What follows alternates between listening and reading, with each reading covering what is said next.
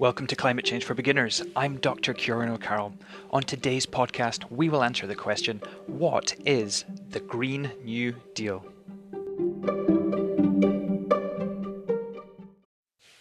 If you've heard a lot recently about the Green New Deal, but still aren't quite sure what it is, you're not alone. It has been trumpeted by its supporters as the way to avoid planetary destruction, and vilified by opponents as a socialist plot to take away your ice cream, flights, and beef burgers. So it's bound to be somewhat confusing.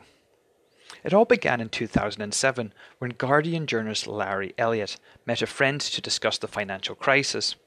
Over the course of the evening, and several drinks by all accounts, they cooked up the Green New Deal, a plan to deal with the effects of the economic crisis and the effect of climate change at the same time.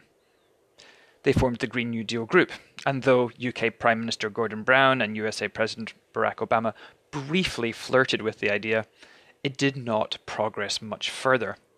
But then in twenty eighteen, the youngest U S Congresswoman in history, the Democrat Alexandria Ocasio-Cortez, picked it up and ran with the idea, and it's been gaining traction ever since. So where does the name come from? The Green New Deal takes its name and inspiration from the major government makeover known as the New Deal, launched by President Franklin D. Roosevelt to help the United States recover from the Great Depression. Like the original New Deal, the Green New Deal is not a single project or piece of legislation, but rather a massive transformation project for the society we live in. So what is the aim of the Green New Deal? Its aim is to reduce greenhouse gas emissions in order to avoid the worst consequences of climate change. But it's also about fixing societal problems like economic inequality and racial injustice. As its guide, it uses two major reports issued last year by the United Nations, who warned that if global temperatures continue to rise, the world is headed for more intense heat waves, wildfires, and droughts.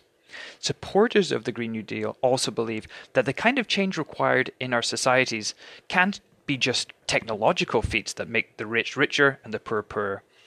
It also has to tackle poverty, income inequality, and racial discrimination. So what are its main provisions? The Green New Deal says the entire world needs to get to net zero emissions by twenty fifty. But the deal not only calls on governments to dramatically reduce greenhouse gas emissions, but also to create high-paying jobs, ensure that people have access to clean air, clean water, healthy food, and it also aims to end all forms of oppression. To achieve these goals, the plan calls for the launch of a ten-year mobilization to reduce carbon emissions. It envisions sourcing one hundred percent of countries' electricity from renewable and zero-emissions power, digitizing the nation's power grid, upgrading every building in the country to be more energy efficient, and overhauling nations' transportation systems by investing in electric vehicles and high-speed rail. To address social justice, the Green New Deal says it is the duty of governments to provide job training and new economic development, particularly to communities that currently rely on jobs in the fossil fuel industry. What do the critics say? Well, President Trump has claimed the Green New Deal will take away your airplane rights, your burgers, and your cars. Now, obviously that's not true, but there are legitimate criticisms of the Green New Deal. For example, while several countries have proposed their own versions of a Green New Deal, climate change knows no borders. Critics argue that what we need is an international Green New Deal which unites all countries in a project of bottom-up economic transformation, which also stems the tide of bigotry and xenophobia currently engulfing the world.